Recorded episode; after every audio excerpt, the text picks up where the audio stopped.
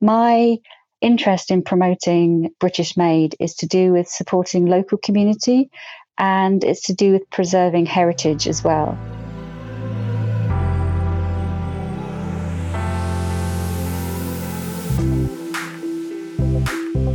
You're listening to the Make It British podcast.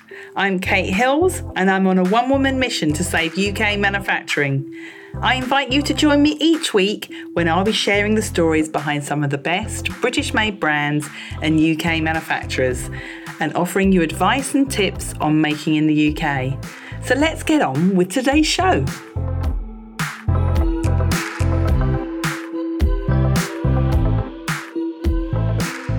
Welcome to episode number 139 of the Make It British podcast. On today's episode, I'm going to be speaking to one of our Make It British members. But before you find out who it is, I want to tell you about a special event that we are running this month. So, last month, we had our business to business trade show, Make It British Live Online. We've caught the bug for virtual events, and we're going to be doing another one, this time in a different format. This time, it's for anyone who wants to buy UK made gifts this Christmas. So we're putting together the Make It British virtual pop up, a three day celebration of UK made gift inspiration. Now, you need to come to this event, albeit virtually, if you're looking to buy unique and locally made gifts this Christmas. Our virtual pop up will be taking place on the Make It British Instagram, a special Instagram account that we've set up just for this event, and also on the Make It British website. If you want to attend and make the most out of the event, you do need to pre register. I'd highly recommend that because we've got a fantastic prize giveaway that's running as part of the event, and you can only be entered into that giveaway if you've registered for a ticket. So if you go to makeitbritish.co.uk forward slash pop up 2020, and I'll put the link in the show notes as always, you can find out more details about the event and see the agenda for everything that will be happening because we're going to be interviewing some of our very best and most favourite Make It British members, finding out about the products they sell, where they make them, and giving you inspiration so that this year you can give the gift of UK made. Brilliant. So now on to my interview today, which is, as I said at the beginning, with one of our Make It British members, someone that's been a member of Make It British quite a while. Her name is Rachel Atwood, and she has a fantastic brand. And you'll be able to tell from this interview, I'm a bit of a fangirl of what she does. Her brand is now called Britannical. It was originally called the Great British Baby Company and she sells beautiful coats for children um, and not just babies now, hence the fact that she changed the name. And she's going to tell you all about that. Now, what I really admire about what R- Rachel does is she really has built her business by specializing in doing just one thing and doing it really well, impeccably well, in fact, which is all the more impressive when you actually find out, as I did during this interview, that her background has got nothing to do with product development or clothing or fashion or anything like that. She's actually come from a completely different original career, which she still runs alongside running the brand as well. So here we go over to the in- interview with Rachel. So thank you very much for joining me on the Make It British podcast today, Rachel. Thank you for inviting me, Kate. I've been wanting to get you on the show for quite a while. You've been a member of Make It British for many years now, and your brand is one that I highly admire. Do you want to tell people, um, firstly, about the name of the brand and what it is that you do? Uh, sure. Well, um, the name of the brand is quite a recent uh, change, actually. The, the brand started life uh, being called the Great British Baby Company. Um, which uh, was okay when the brand was mainly catering for uh, toddlers. Uh, but now uh, we're starting to uh, make coats for children up to 12 years old, and we're getting increasing uh, requests for adults. So we chose Britannical. Um, for a number of different reasons. Obviously, as a British brand, we wanted to get that into the title, but also we wanted to convey the idea that we're an ethical brand um, with a strong commitment to sustainability and the use of um, British uh, wool cloth as well. So I guess that's the ickle bit of things. so, um, Britannical um, is a luxury children's wear brand. We specialise in finely tailored outerwear. I'm a big believer in kind of focusing on doing one thing and doing one thing well. Mm. So um, we haven't as yet kind of expanded into day wear. Uh, we, we do a luxury line of British made accessories as well to complement the coats, but really the, the outerwear is our focus. And um, everything we do is made in London. Um, just a stone's throw actually from where my family um, had their tailoring shop uh, back in the Victorian era. Ah. Uh, so that's like ah. coming full circle. And um, yes, we, we use um, only natural wool cloth for our outers. We work with a number of different British textile mills um, with a long heritage. And uh, yes, we, we try to make great British coats. Brilliant. So tell me a bit more about your your family history and the tailoring shop.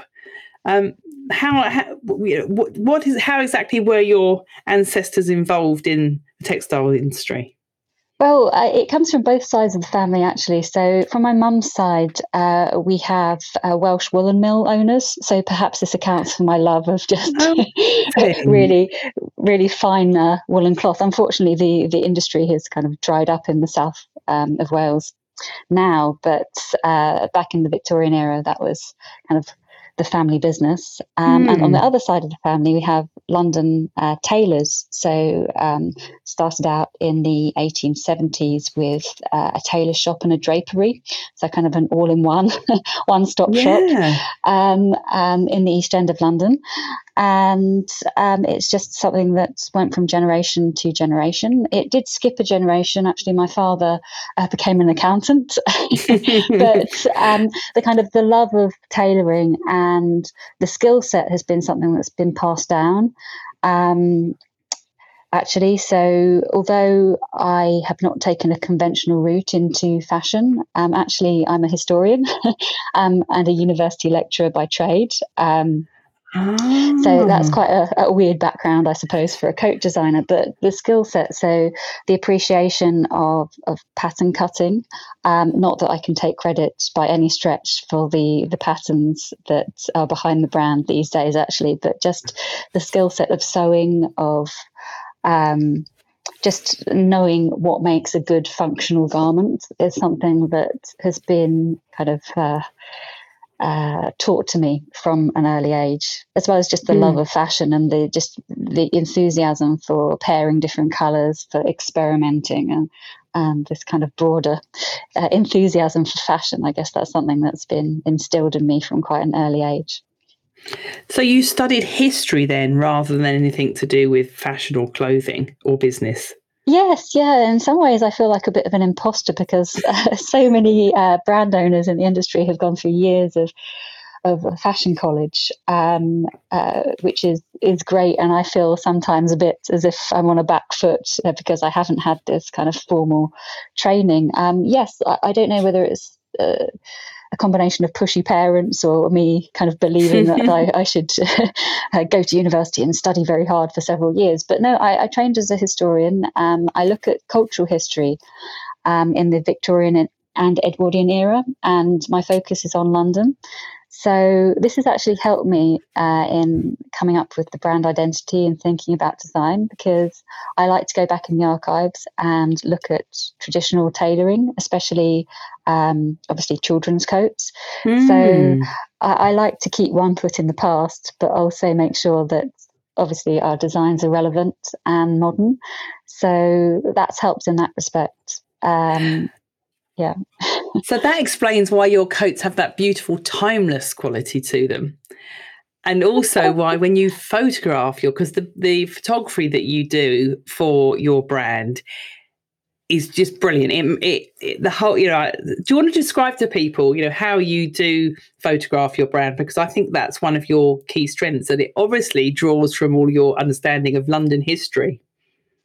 Um, I suppose so. I, I, again, I can't take credit for the photography. Actually, I was lucky enough to go to school with a woman who's an incredibly talented uh, children's wear photographer. She's really kind of tip top in ah. her her industry, and we went to a small school in Sussex together. So that's a great coincidence. And we've worked together on a number of different occasions now, and we seem to be on the same wavelength. And so, what I like to do is represent kind of a traditional Britishness and kind of a London identity, but all the while making sure that the aesthetic of the images is quite modern and relevant. I, I don't want to be kind of uh, stuck in the past. I, I mm. like to hmm. kind of, as I said, have one foot in the past, but also be very much heading in the direction of the future. So we've we've done a, a number of different photo shoots with different aesthetics. I guess one of the um, photo shoots that's had the, the, the warmest response from our followers and customers is the London photo shoot, which incidentally mm. was done on one of the hottest days of the year. Um, in coats. Um, in coats, yes. But the, the, children were just so kind of, they just took it all in their stride. They're so tenacious. There was no child exploitation going on there, just to clarify. okay. um, if the police ask. But um, no, it's just um, obviously we we were filming in um, Kensington and Chelsea, and kind of the, the, buildings, the streets sell themselves, but just kind of uh, creating a timelessness through the way that the children were posing, um, through uh, the pairing of different coats with different backgrounds. I think really it's a combination of the photographer and the scenery that really uh, did the job there. But I like playing stunning. on yeah, thank you.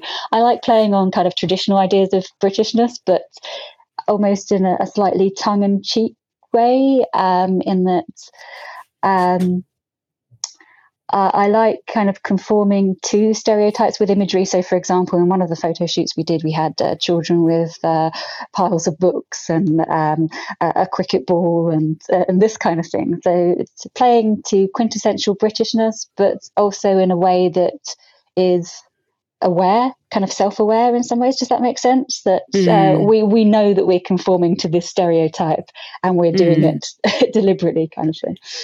well, it's re- it's really really good, definitely. So, who are the um, who are your customers at Britannical?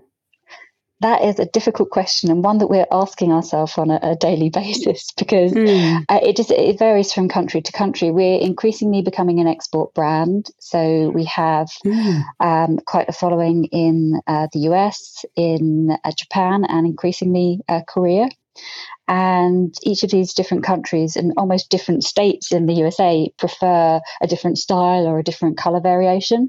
So getting to know our customer is is quite a tricky thing. But I suppose what unites our customers is an interest in uh, British heritage, or at least kind of um, a heritage to our production, whether it's British or otherwise.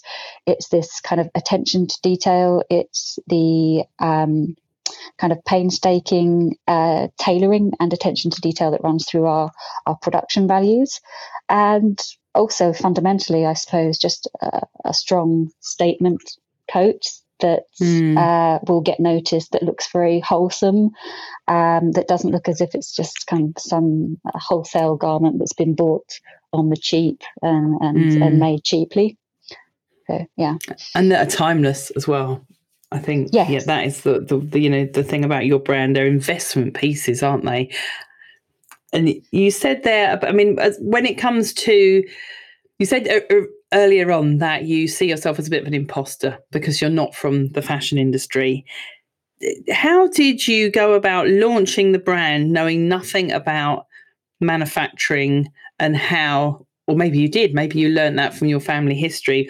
How did you take, take those first steps into getting the, the coats that you had this vision for getting them manufactured in the uk that is a really good question. And to be honest i think what was exciting in the early stages of the business is just the scale of my ignorance and the fact that i set myself a challenge of just learning something new. And so it was a massive, steep learning curve because I had an idea of kind of the stages of um, uh, CMT, so how a garment is made, but mm. not really in the context of a modern factory.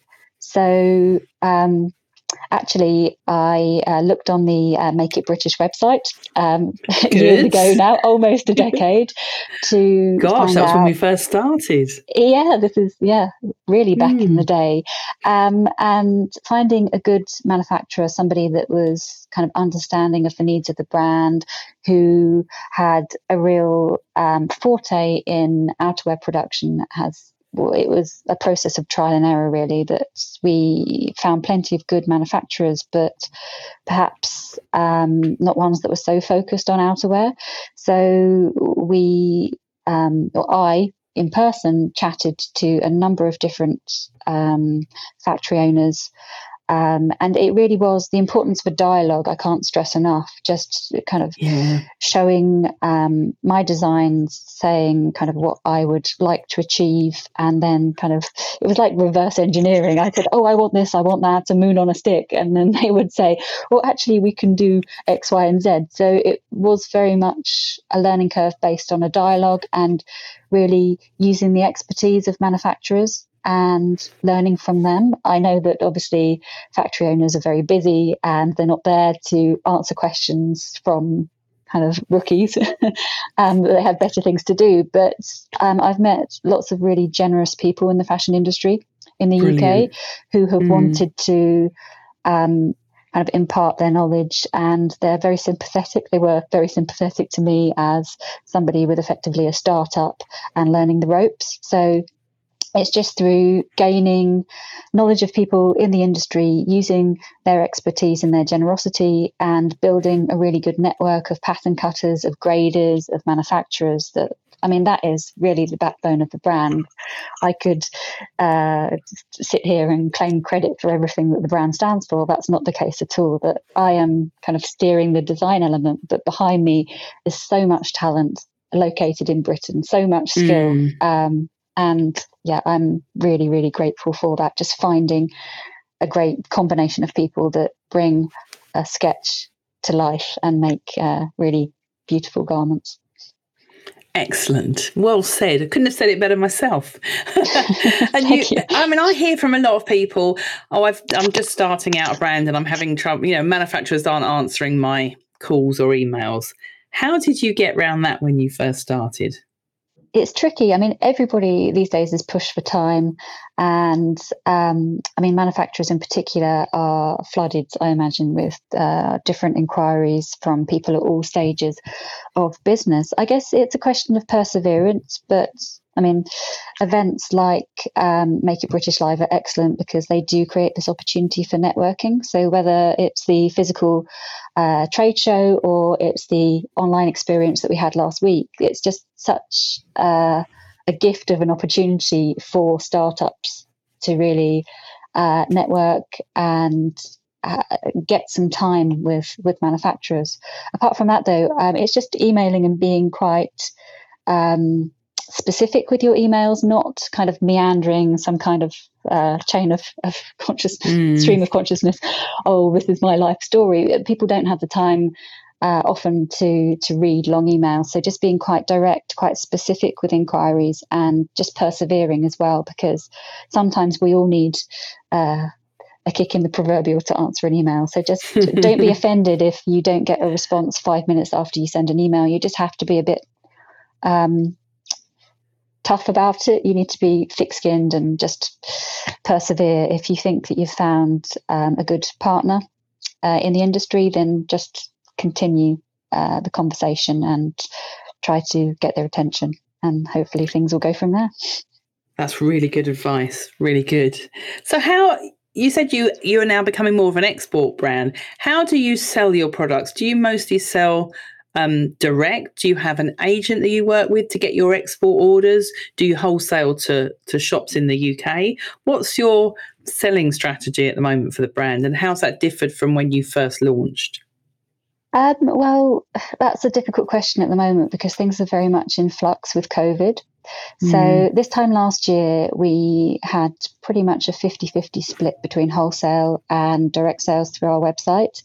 Uh, we would also do kind of pop up opportunities to um, have more of a uh, on the ground presence, as it were. But things have really started to change. Obviously, trade shows um, haven't happened um, uh, for the past six months. So that has made us think more as a brand to move more kind of digital, mm. as it were. So um, Britannical was in a state of transition uh, towards kind of focusing on its website as its main kind of platform for trade.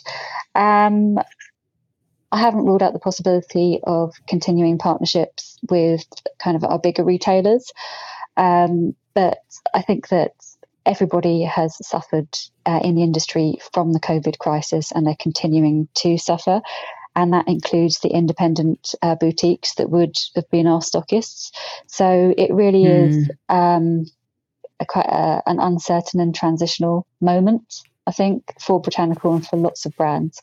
And so, what we've been doing is investing more in the product range. We've been uh, going uh, digital, uh, kind of enhancing the digital aspect of the business. So we're now we've got a fully translated um, website in Japanese and in French. We're looking into uh, uh, bringing Korean into the mix as well. So becoming global, um, mm. reaching out more on social media.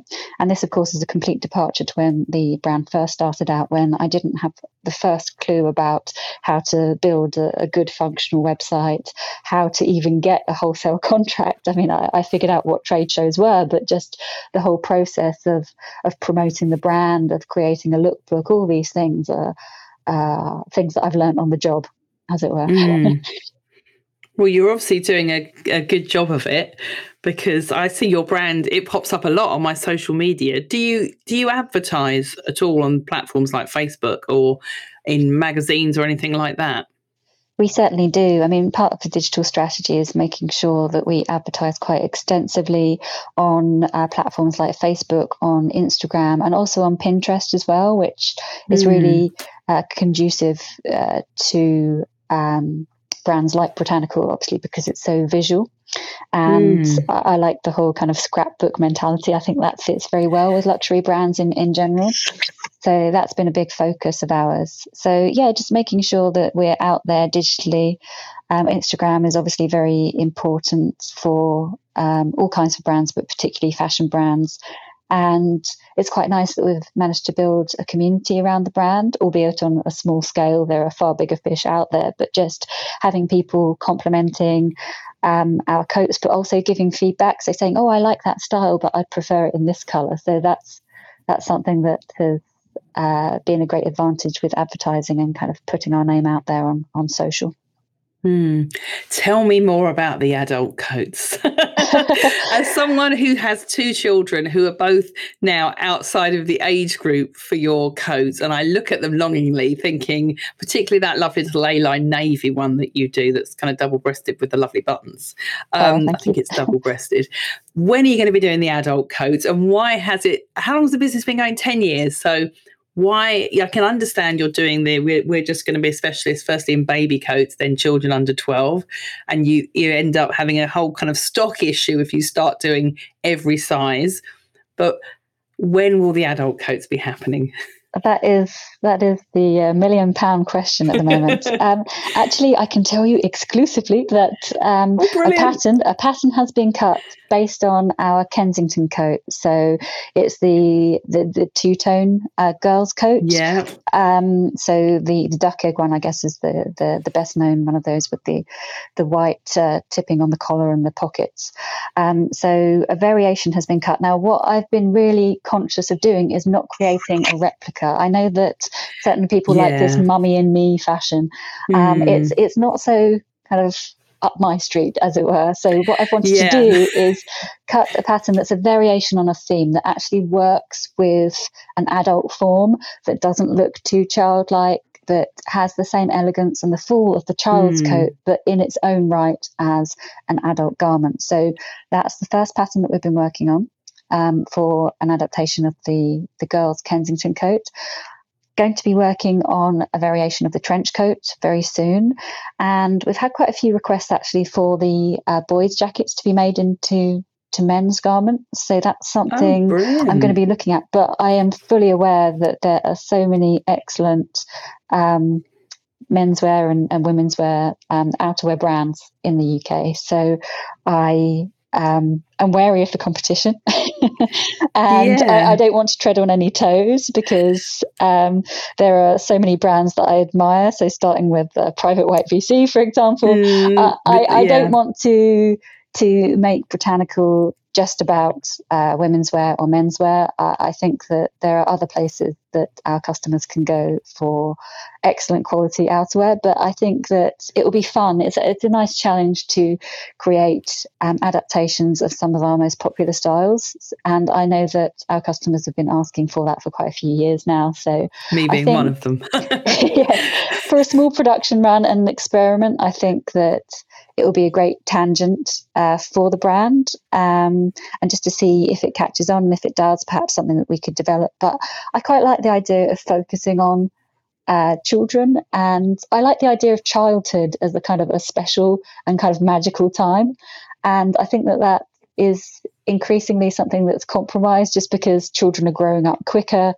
Social media that thing i was just Mm. talking about as being great is is changing the way that children live their lives. So if i can can create a brand that lets children hold on to childhood for a bit longer or at, le- at least lets Mm. parents kind of enjoy that moment for a bit longer then i think that there's something a bit magical about that without sounding too corny we can't keep all of your best coats just to the kids, though. That's my point No, of view. kids have all the best stuff these days. They It's, it's annoying, but yeah, I, I will kind of even that balance a little bit. Mm-hmm.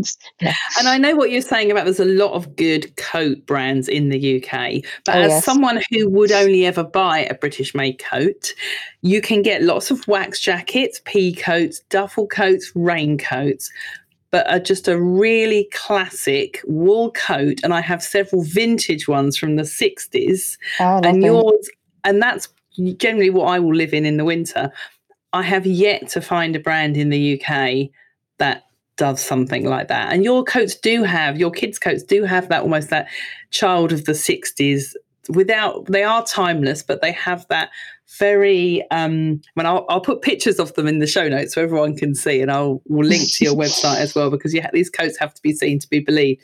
There, it's about the cut of them. So what I find when I buy a vintage coat from the '60s is it have a, has a very special cut that makes you feel great when you put it on. Mhm. And I think that is quite difficult to find these days unless you buy a very, very expensive designer coat that maybe has been made somewhere like Italy, for instance. Because, you know, I can live in a wax coat when I'm doing dog walking, but if I go to a meeting, I want a, a smart, well fitted wool coat.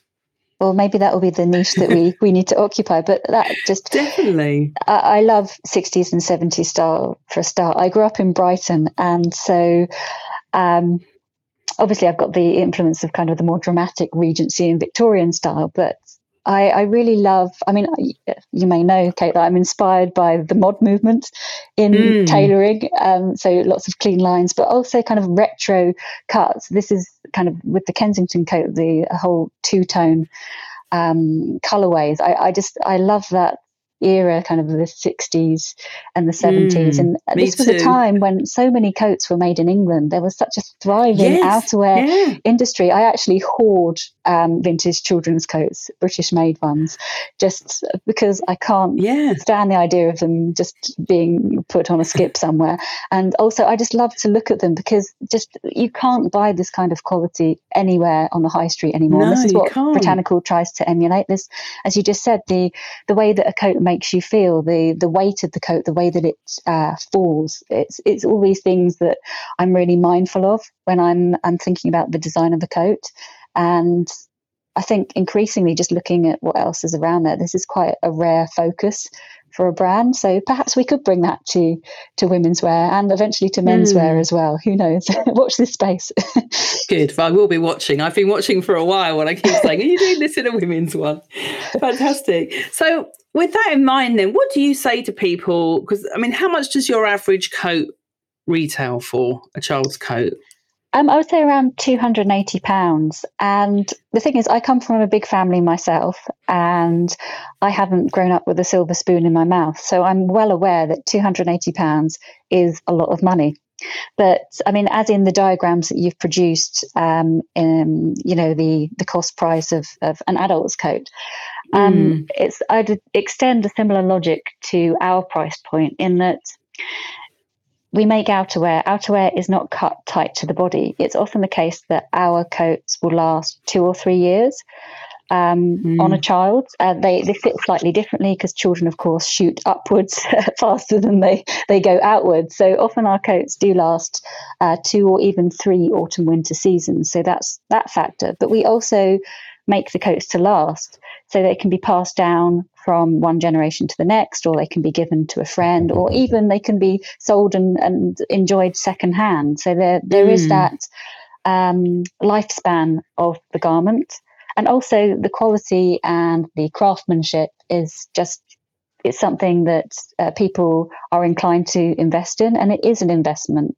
Um, of course, you can go to the high street and you can buy a, a child's coat for fifty pounds, um, but it's not going to be the same quality, and the attention to detail isn't going to be the same as a Britannical coat. So, I am heavily aware that our price point is high, but the trade-off is um, longevity. It is quality and it's specialness as well. Mm. for want of a better yeah. term, it's this coat will make your child feel important. It will look nice, and of course, we use all natural wool cloth as well. So that comes with a, a range of different advantages. So um, it's hypoallergenic. Um, it allows the child to regulate their, their temperature. Obviously, wool is, is breathable. It's um, stain resistant as well. That's another mm. big worry for parents. Will biscuit get uh, kind of um, stuck on the coat and, and stain and, and, all the rest of it? But and um, waterproof, isn't it? Wool is naturally water repellent.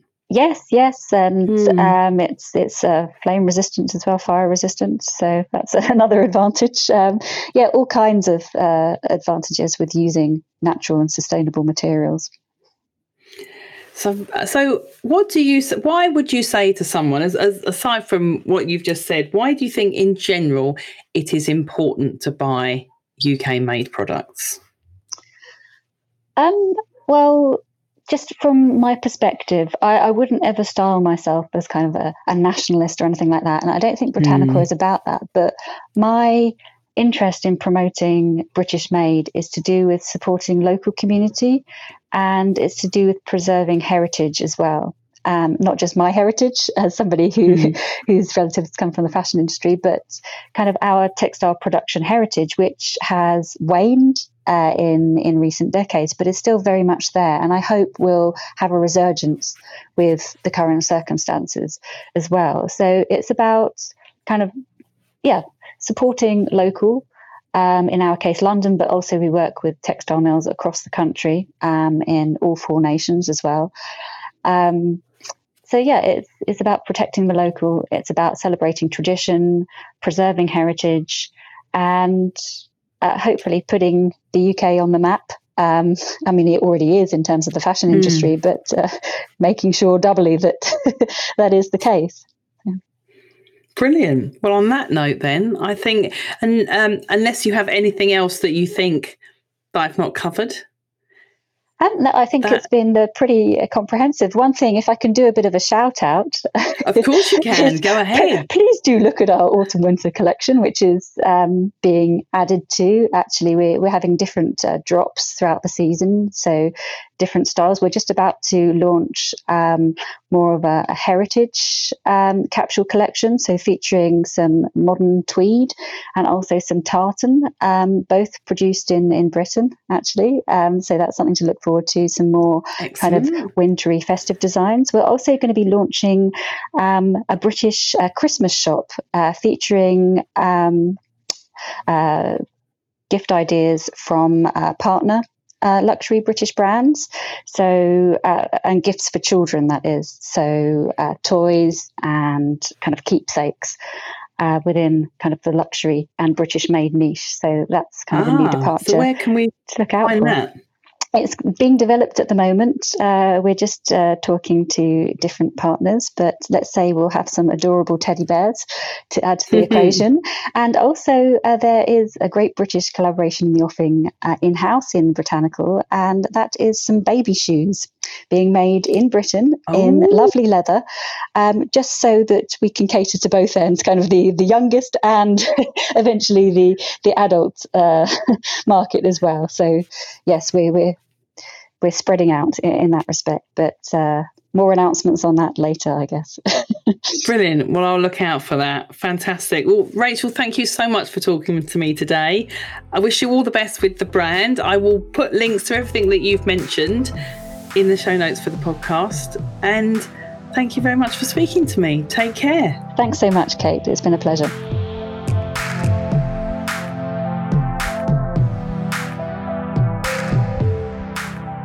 Thank you for listening to this episode of the Make It British podcast. I make an episode every Tuesday, plus there's bonus episodes occasionally. So make sure you subscribe in your favourite podcast app. And if you're looking to find British made brands or UK manufacturers, check out the directory on the Make It British website at makeitbritish.co.uk forward slash directory. Thank you for listening. Bye bye.